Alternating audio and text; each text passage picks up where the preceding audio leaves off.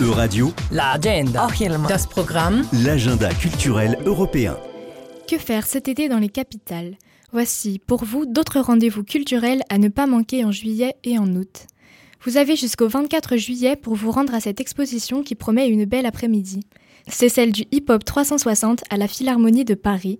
Venez découvrir la culture hip-hop durant ces 40 dernières années en France à travers le rap, les graffitis, la mode et encore des dizaines d'autres facettes du genre. L'exposition retrace l'arrivée de ce mouvement venu des États-Unis et comment la jeunesse française se l'est appropriée à travers plusieurs périodes et événements fondateurs. Profitez de cette exposition pour vous immerger au cœur de l'extraordinaire richesse culturelle qui caractérise le genre hip-hop et pour découvrir des performances et des enregistrements inédits.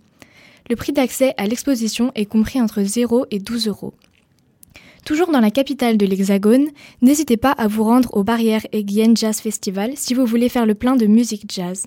Ce festival musical prendra place dans un cadre bucolique sur des scènes en plein air à seulement 15 minutes de Paris. Ça se passe entre le 1er et le 3 juillet. Ce sont des concerts gratuits et sans réservation. En somme, c'est l'occasion idéale pour découvrir de nouveaux artistes.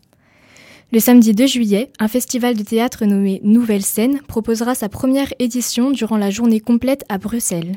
Ce festival, imaginé par des jeunes pour les jeunes, vise à proposer des pièces afin de rendre le théâtre vivant et intéressant à l'heure où il est vu par une majorité de jeunes comme ennuyant.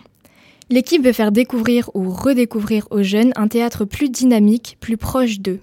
Non, le théâtre n'est pas nécessairement long et barbant, vous n'avez qu'à vérifier. Enfin, à Athènes, durant la belle saison, aura lieu la 12e édition du Festival du cinéma plein air.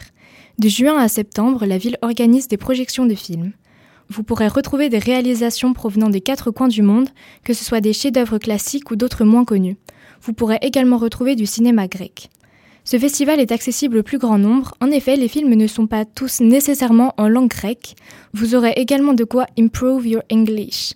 En plus de pouvoir visionner gratuitement et sous les étoiles des films variés, ces projections peuvent prendre place dans des sites archéologiques comme l'Épidore ou le théâtre antique de Colonos, mais aussi dans des dizaines d'autres endroits.